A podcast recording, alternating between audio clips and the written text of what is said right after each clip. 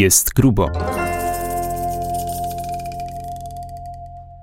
Jest grubo, czyli jak schudnąć 50 kg. Będzie dziś opowieść o osobie, która schudła 50 kg i swoimi doświadczeniami dzieli się na Instagramie i w mediach społecznościowych, a jej krótkie historie i porady, jak to zrobić, mają już ponad 2 miliony osób. Paulina Gładysz, nasz dzisiejszy gość i niezwykła osoba, która podbija ostatnio internet, stała się można powiedzieć, no takim chodzącym przykładem, jak to zrobić, żeby skutecznie schudnąć, bez trzymanki w dodatku, dodam. Tak, cześć, dzień dobry, bardzo Dzień mi miło, dobry. dziękuję za zaproszenie. Ja się nazywam Małgorzata Wiśniewska. A ja się nazywam Magdalena Gajda i witamy Was w kolejnym odcinku podcastu Jest Grubo, czyli rozmowy o życiu osób z większą masą ciała. Schudłaś pięć- 50 kg i ciągle jeszcze trudno mi to wypowiedzieć. A pewnie tobie pe- trudno też uwierzyć, bo to krótki czas, w którym schudłaś, prawda? Półtora roku mniej więcej zajęło mi schudnięcie tych, tych 50 kg. Jeszcze kilka kilogramów przede mną, więc to jeszcze nie jest koniec, aczkolwiek teraz już przyznam szczerze, że jestem na tyle zadowolona ze swojego ciała, ze swojego wyglądu, z tego, że, że mogę robić to, co lubię, że już tak bardzo za numerkiem nie gonię.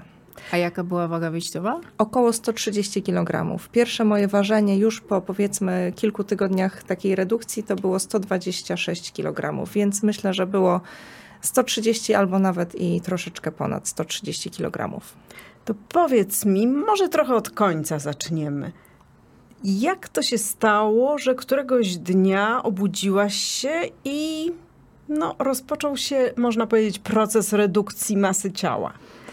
Tak, jakby ja zawsze chciałam schudnąć. To było moje podstawowe marzenie od kiedy pamiętam, nawet będąc jeszcze nastolatką, kiedy ważyłam po 60 kg, ja chciałam schudnąć.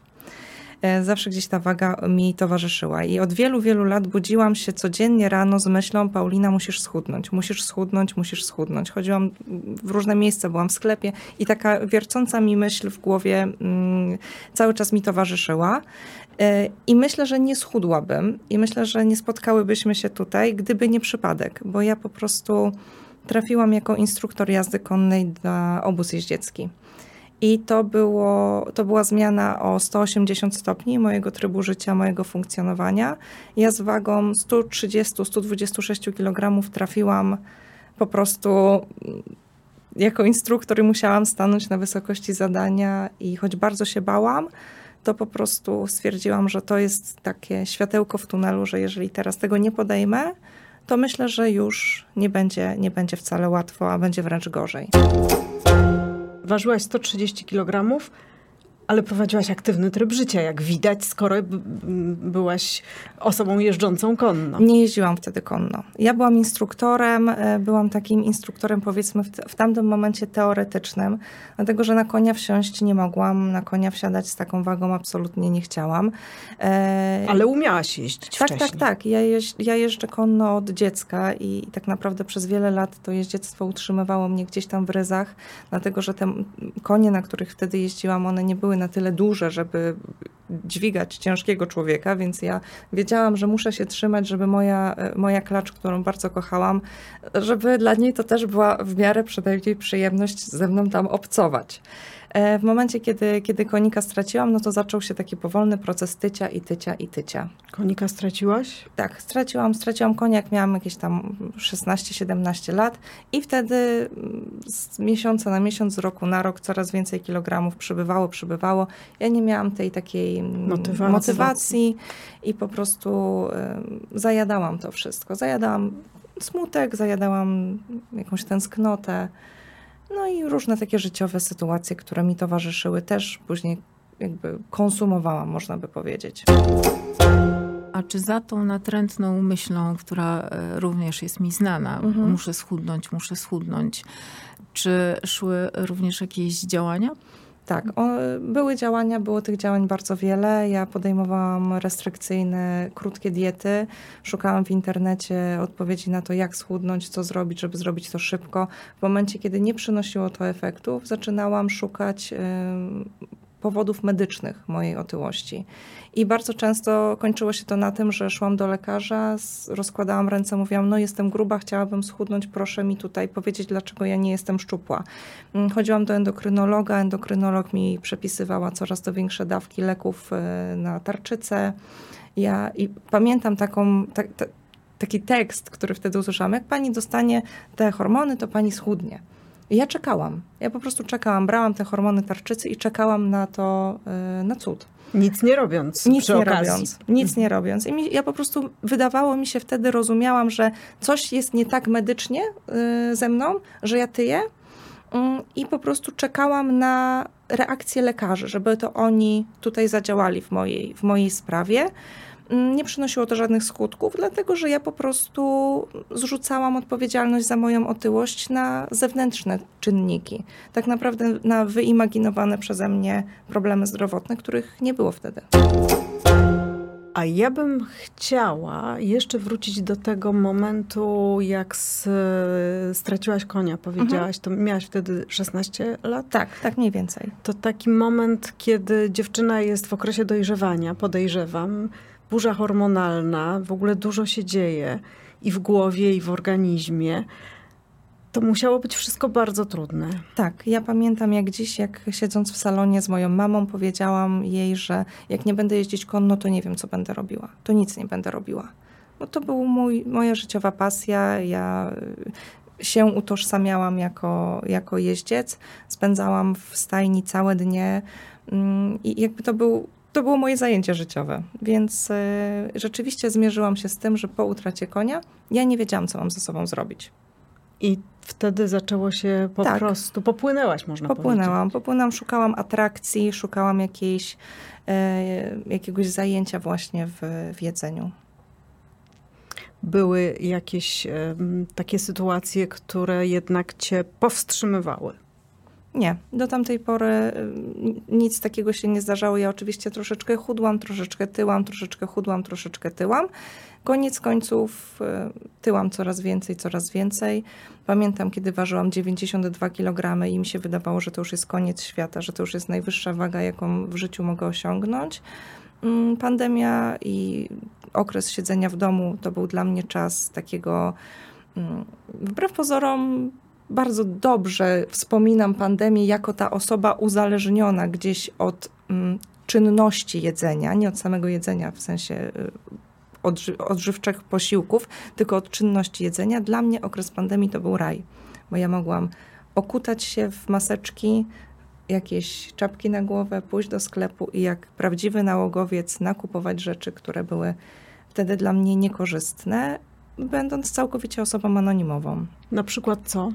Kupowałaś? Chipsy, ciastka, dużą ilość chleba, e, właśnie takie tak zwane no, jedzenie powiedzmy e, rekreacyjne, które powinno gdzieś tam stanowić dodatek do diety, a nie, a nie jej główny e, główny hmm? Składnik? Tak, podstawowy tak, składnik? Tak, podstawowy składnik diety, dokładnie. A mm, co ci to jedzenie da dawało? Ono mi dawało atrakcję to było dla mnie, to było moje zajęcie. W momencie, kiedy nie miałam zajęć, które lubiłam, jedzenie dawało mi poczucie, że ja coś robię. Po prostu. Wypełniało ci czas. Tak, I ciebie tak. jednocześnie. Tak. A jak to się stało, że y, podjęłaś decyzję o operacji bariatrycznej? Wspominasz o tym tak. w jednym z podcastów, Wspominam. że byłaś zakwalifikowana tak. już nawet do operacji. Byłam zakwalifikowana do operacji bariatrycznej, aczkolwiek e, nie miałam przeprowadzonej operacji bariatrycznej. Ja byłam ja po prostu byłam już załamana. Bałam się, że nawet idąc na ten obóz jeździecki, że ja po prostu nie dam fizycznie rady, że to będzie ponad moje siły i wtedy stwierdziłam, no dobrze, jeżeli już takie widzę światełko w tunelu, że może, że może ten obóz jeździecki, no to pójdę krok dalej, poszukam, poszukam takiego rozwiązania. Trafiłam do lekarza bariatry, przeszłam przez całą y, procedurę, y, jeżeli chodzi o operację bariatryczną. Koniec końców operacji. Powiedziałaś stop. A nie dlaczego? Ja, to nie no ja. właśnie, jak A, to się to stało? Nie ja. Sytuacja była taka, że lekarz bariatra y, powiedział, że powinnam schudnąć 7 kg do operacji. Schudłam 7, a nawet 14 e, byłam już zakwalifikowana, miałam już mieć kolejną wizytę z lekarzem bariatrą.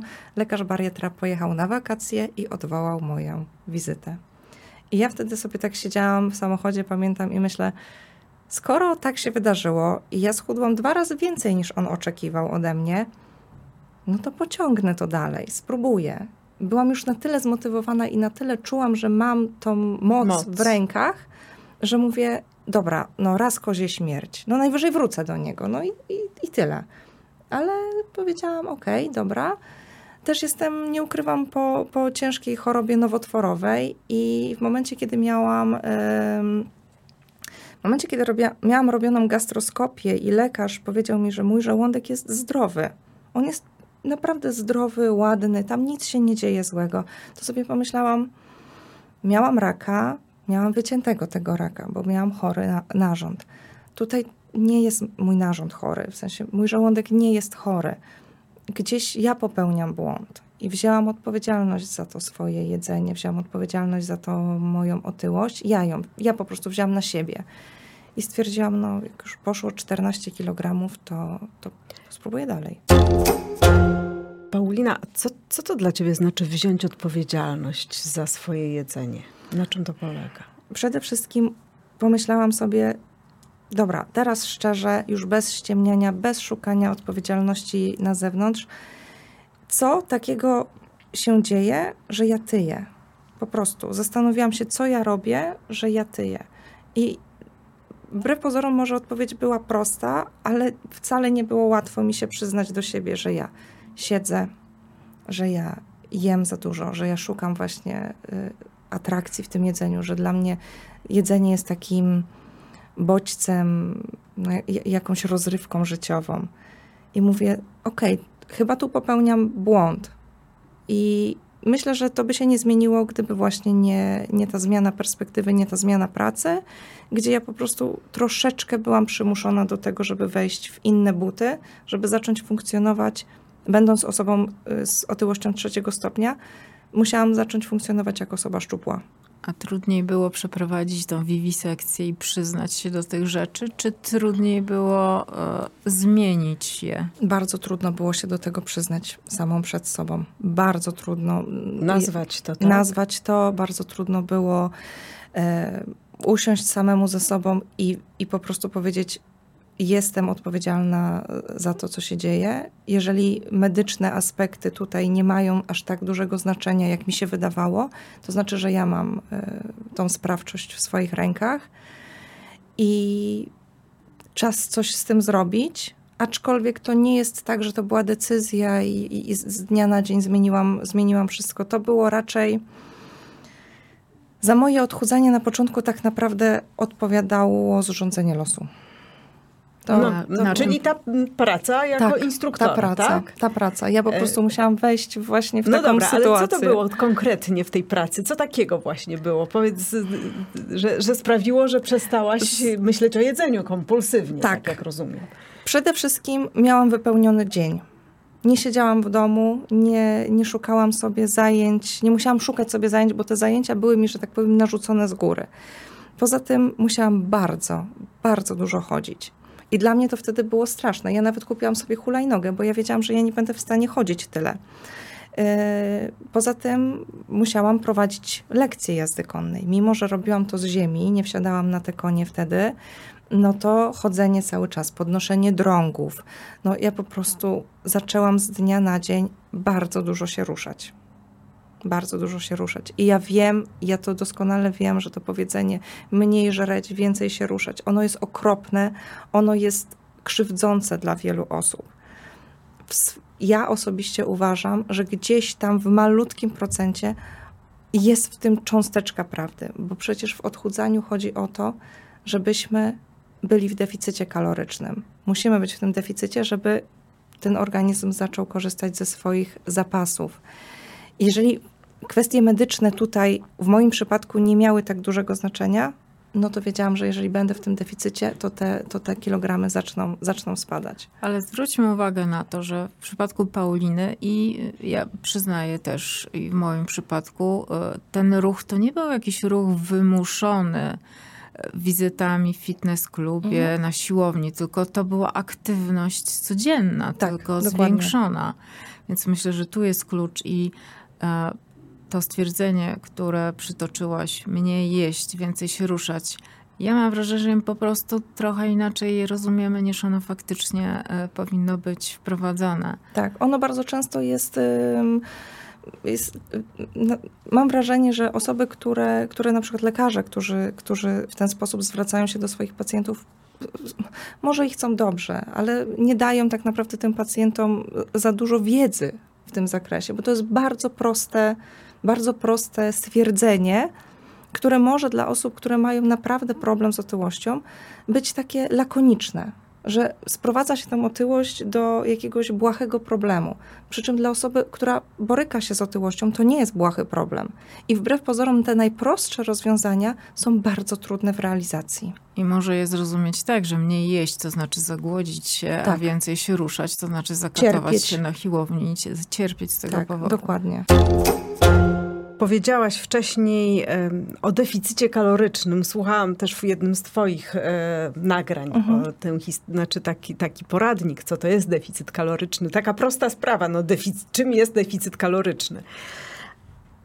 A mnie ciekawi to, jak żyjesz na deficycie kalorycznym, to gdzieś ten organizm przecież dąży do tego, żeby sobie ten deficyt wyrównać. No ja tak, tak mam trzy dni głoduję, czwartego dnia rzucam się na jedzenie. Jak to? Jak no sobie właśnie, z tym poradzić? To chyba, chyba problem z tym głodowaniem. Ja też tak funkcjonowałam Niepotrzebnie latami. głodujesz. Niepotrzebnie głodujesz. ja, też tak, ja też tak funkcjonowałam latami i to było na zasadzie trzy dni głodówki. Pamiętam jak dziś, to jest w ogóle, jak mój chłopak będzie tego słuchał, to się załamie. Przed spotkaniem z nim, pierwszym moim życiu spotkaniem, ja trzy dni nie jadłam. Ja trzy dni nie jadłam, bo miałam po prostu wydawało mi się, że to coś zmieni. A to nic nie zmieniło. To nic nie zmieniło w mojej wadze, to nic nie zmieniło w mojej ilości tkanki tłuszczowej. I w twoim uroku osobistym. W moim uroku osobistym też to nic nie zmieniło. Jedyne co, to miałam po prostu mroczki przed oczami i nie wiem, może tym go urzekłam, że chodziłam jak, jak, jak, jak y, lekko pijana, ale no, to, to nic, kompletnie nic nie zmieniło, dlatego że te, te trzy dni one nie są w stanie załatwić, tak, załatwić sprawę. Tak. Mhm. Proszę pana, proszę pilnować Pauliny, żeby jadła przed spotkaniem. Absolutnie, teraz jem i on doskonale, doskonale o tym wie, bo, bo sobie jemy razem, nawet nie mało. Aczkolwiek no, wydaje mi się, że chodzi po prostu o to, żeby ten deficyt kaloryczny, on był nieduży, ale po prostu był przez długi czas stosowany. Trzeba się przyczepić jak rzep się go ogona i po prostu w tym trwać. Kiedy y, postanowiłaś zacząć, jak ładnie to nazywasz, redukować masę ciała? Czy postanowiłaś e, również, że będziesz to robiła w jakiejś konsultacji z lekarzami, dietetykiem, czy powiedziałaś, sama. nie, no dobra, spróbuję sama, zobaczymy, co z, tego, co z tego wyjdzie, skoro mają takie zalecenie, które jak uznaliśmy nie do końca wszyscy rozumieją, to może ja sobie wypracuję jakąś własną metodę. Tak, ja przez wiele, wiele lat chodziłam od jednego lekarza do drugiego lekarza, od jednego dietetyka do drugiego dietetyka i kiedy słyszałam od dietetyka, że mam nie pić napojów na gazowanych, a nie piłam napojów gazowanych, no to po prostu miałam wrażenie, że my się kompletnie nie rozumiemy. No Matrix. Tak, to jest niesamowite. Przecież ja piję wodę. Ja uwielbiam pić wodę. I to niezależnie, czy ja ważyłam 130 kilo, czy teraz y, ważąc tam 70 parę, ja uwielbiam pić wodę. Ja nie piłam napojów gazowanych, a zawsze te konsultacje dotyczyły właśnie proszę nie jeść chipsów, proszę nie pić tego, proszę jeść to czy tamto. A ja miałam wrażenie, że ja po prostu muszę jeść to, co ja lubię, tylko panować nad tym jedzeniem, żeby nie wpadać z głodówki w obżarstwo, bo ja tak funkcjonowałam. Ja potrafiłam nie jeść przez kilka dni, po czym właśnie wpaść w napad obżarstwa, który czasami trwał tydzień, a czasami trwał trzy miesiące. Ja jeszcze będę wracała do tego deficytu kalorycznego, bo mnie to szalenie interesuje. Ty mówisz systematycznie, powoli. No, tak. Trzeba mieć ty, tę cierpliwość, za którą podziwiam. Konsekwencja. Konsekwencja. Bardzo mi się podoba to słowo, Paulino. Konsekwencja. I, i, ale powiedz mi, no bo nawet jeśli tam o te 200 kalorii mniej dziennie zjem, to gdzieś w następnego dnia ja czuję, że zjadłam mniej i ten organizm gdzieś się domaga. Nie jest tak? Może to jednak jest za mało. Może czasami za mało czy za dużo? W sensie za głęboki deficyt kaloryczny, mhm. bo czasami my myślimy, że ok, deficyt kaloryczny to ja muszę po prostu mniej zjeść, ale deficyt kaloryczny można pogłębić na przykład zwiększając aktywność fizyczną idąc na trochę dłuższy spacer. Ja nie mówię tutaj o tym, żeby robić teraz dodatkową godzinę na siłowni y, z ciężarami, tylko po prostu y, żyjąc troszeczkę bardziej aktywnie.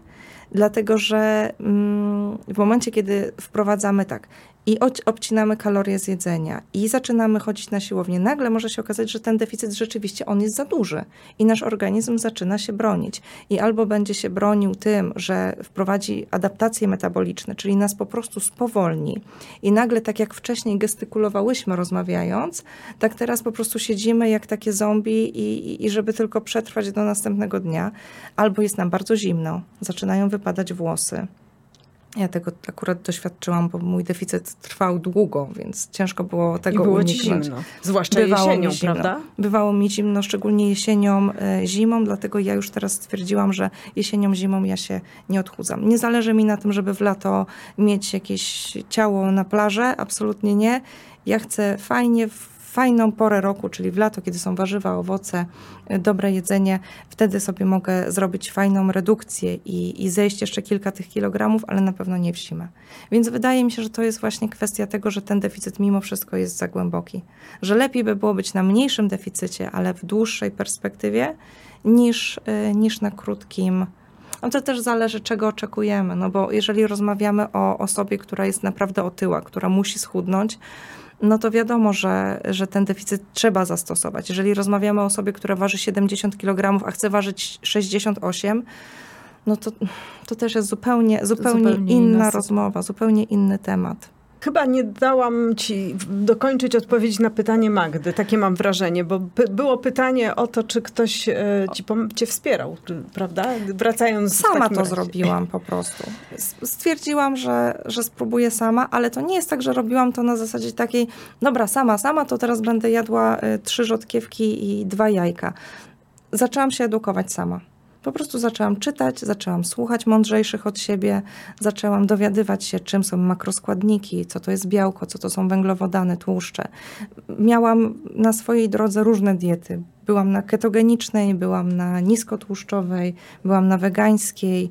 Mm, szukałam jakby tych, tych możliwości. Te rzeczy u mnie się nie sprawdzały, więc stwierdziłam, że po prostu będę jadła to, co lubię, będę pilnowała porcji.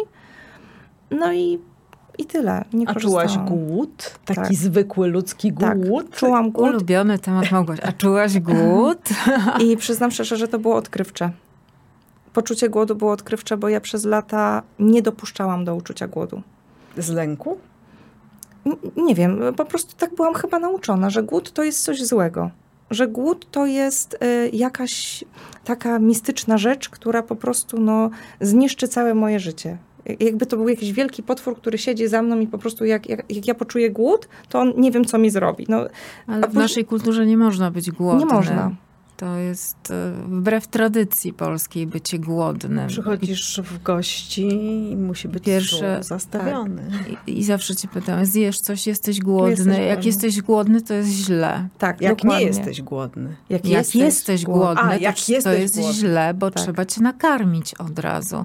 I my często okazujemy w ten sposób swoje uczucia sympatii, miłości, przyjaźni właśnie poprzez jedzenie. Dokładnie. Jak nakarmimy głodnego, to sobie zasłużymy także tam na górze być Głodnego może. nakarmy, e, Spragnionego napojmy. Tak, bosego tam odziejmy i tak dalej. Jest tak, oczywiście to jest bardzo piękne, tylko w momencie, kiedy jest taki nadmiar jedzenia wszędzie dookoła, naprawdę zapominamy, czym ten głód jest. I ja zredefiniowałam głód, dlatego że ja nie dopuszczałam przez wiele lat do poczucia głodu i kiedy pierwszy raz poczułam głód, to sobie uświadomiłam, ale to nie jest aż takie straszne, jak mi się wydawało. Wystarczy, że coś zjem i tyle. I, i tak samo zredefiniowałam poczucie sytości, bo mi się wydawało, że sytość jest wtedy, kiedy ja jestem najedzona. A sytość, teraz sobie myślę, sytość jest wtedy, kiedy ja po prostu nie czuję głodu. Ja teraz jestem syta, mimo że jadłam kilka godzin temu i już nie czuję tego pierwszego przepełnienia, jakie mamy w żołądku, tylko po prostu jestem nie, nie zwracam na to uwagi, nie czuję, nie czuję głodu. W momencie, kiedy będę czuła głód, to wiem już wtedy, że aha, to jest moment, że muszę zjeść. I tak samo będę jadła do momentu, kiedy ten głód zaczyna się tak rozmywać, on zaczyna Oj, znikać. Bo to są też pułapki. Przynajmniej ja z mojego doświadczenia tak? powiem. Ja, y, u mnie musi dużo czasu upłynąć, zanim przestanę czuć głód. Jak się dopuszczę, jak sobie pozwolę na to, żeby poczuć poważny głód, to, mhm. to później muszę dużo, dużo długo, długo jeść, żeby ten Poczuć głód zaspokoić. zaspokoić. Dużo za dużo jem wtedy. Myślę, że to jest też bardzo indywidualna kwestia. I tak naprawdę, y, tak jak ja rozmawiam ze swoimi odbiorcami na moim kanale, to, to jest bardzo indywidualne. Ja ja mam w ten sposób, to nie znaczy, że wszyscy mają w ten sposób. I wydaje mi się, że na odchudzanie i na te wszystkie aspekty związane z odchudzaniem nie ma jednej recepty.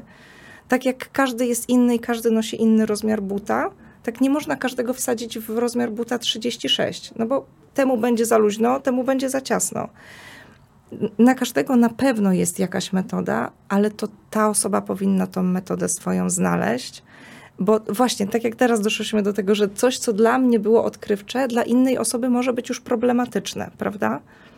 I dlatego zarówno specjaliści od odchudzania powinni być bardziej otwarci na. Bardziej elastyczni. Bardziej elastyczni. Nie przykładać jednej, jednego tak, schematu. Jednej tak? miary do wszystkich. Tak samo osoby, które chcą schudnąć, które mają problem z nadmiarem tkanki tłuszczowej albo z otyłością, też nie powinny przyczepiać się na przykład do mojej metody. Ja tak uważam, że, bo moja metoda, o, bo Paulina schudła. Co z tego, że Paulina schudła? Paulina była w stajni, Paulina nie ma dzieci, Paulina aktualnie w tym momencie pracuje zdalnie, więc nie musi spędzać 8 godzin w, jakiejś, w, jakiejś, w jakimś zakładzie pracy. To wszystko jest bardzo indywidualne. Czy masz nawroty? Mm, tak, tak, mam nawroty i to szczerze, zresztą opowiadałam o tym na moim kanale na YouTubie. Nawet nagrałam film, który wiele osób, y, wielu myślę osobom pomógł, a przynajmniej pokazał, że nie są sami, bowiem nagrałam film o napadzie obżarstwa, który miałam już po schudnięciu 50 kg.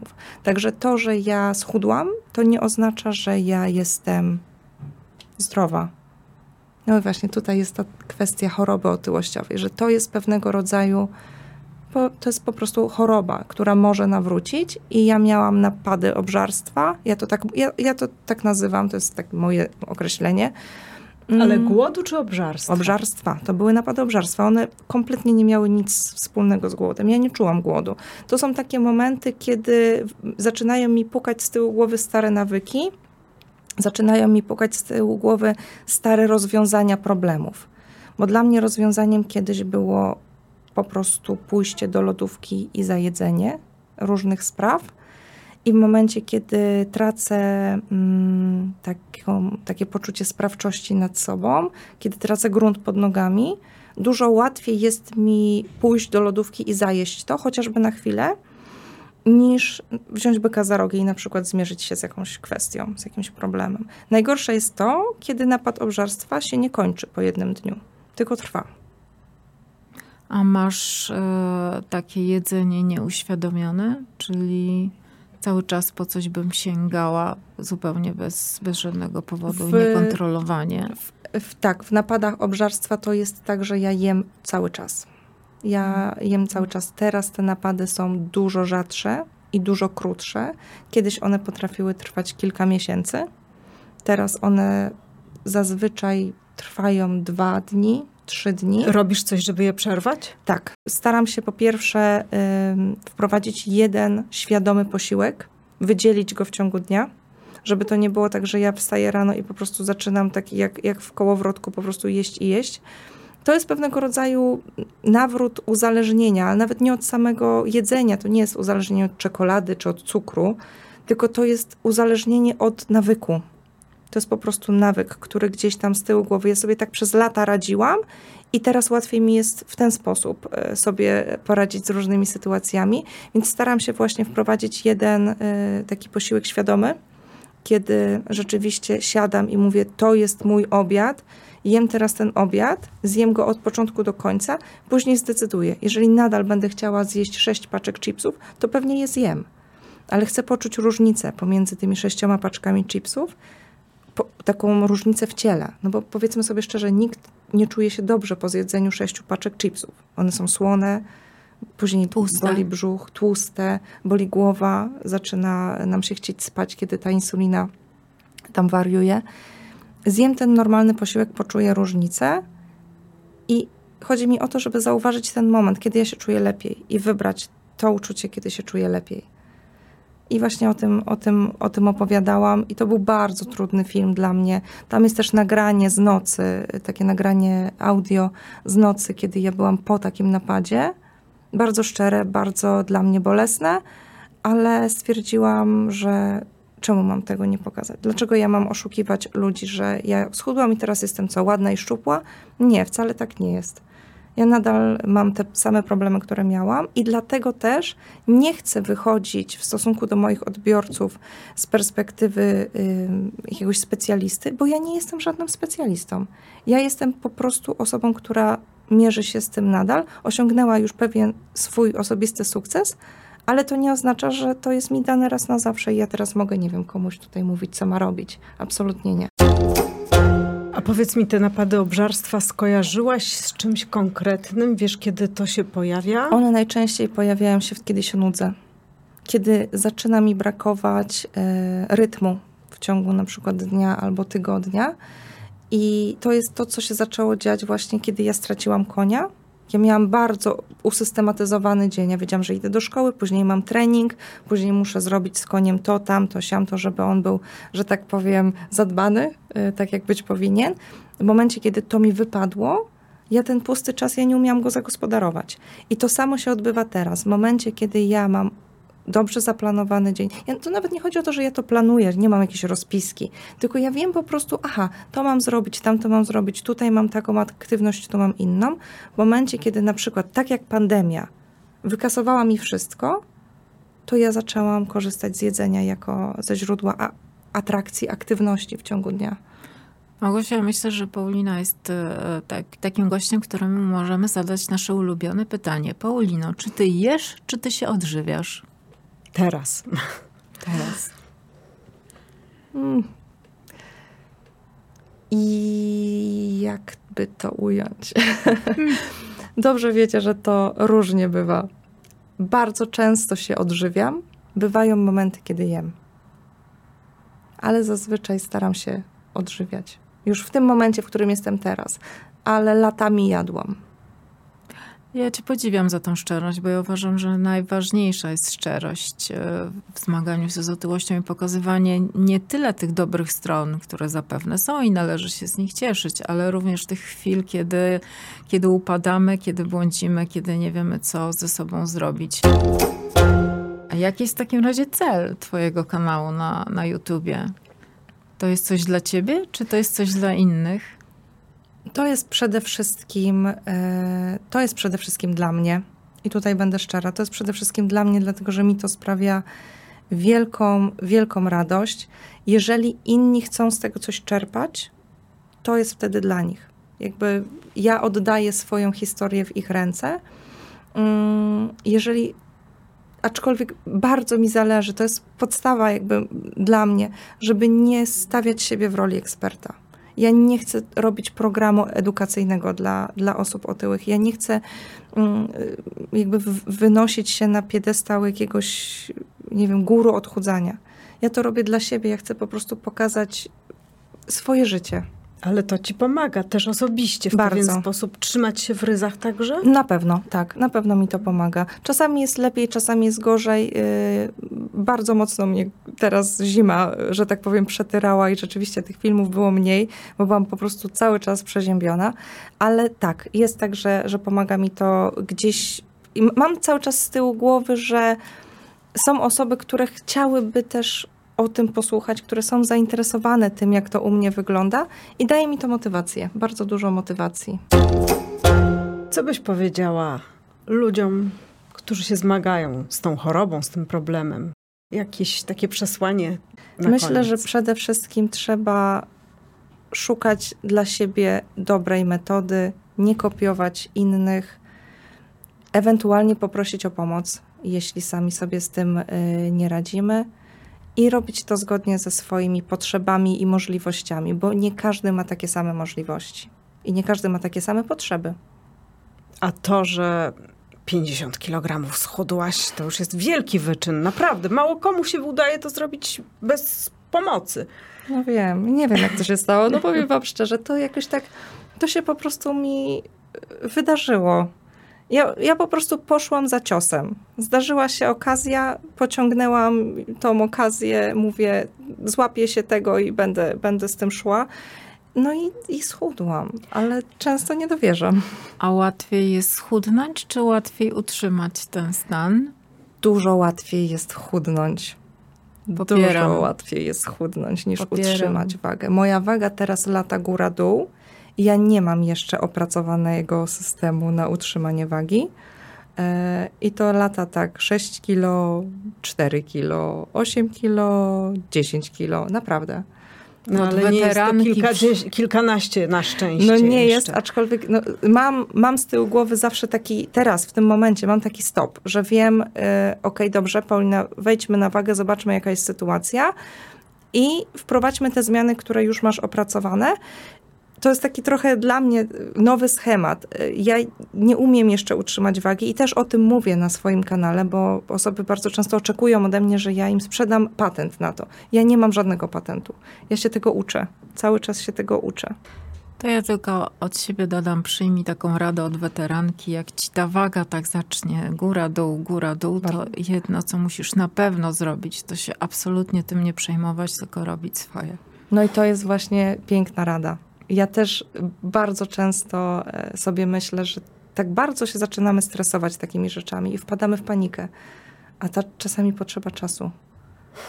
Dużo czasu. Dużo czasu. Ten czas trzeba umieć sobie dać. Oj tak, to z pewnością. Paulina Gładysz była naszym gościem, naszym wspaniałym gościem i Dziękuję. bardzo dzielnym gościem, który wykonał ogr wykonała ogromną robotę dla siebie. A wy, czy wy macie jakieś swoje własne doświadczenia z utratą masy ciała? Podzielcie się z nami. Znajdziecie nas na Facebooku, znajdziecie nas na Spotify, na Apple Podcast i na YouTubie, a także na antenie gościnnego Radia Płock. Serdecznie zapraszamy premiery w środę. Do zobaczenia.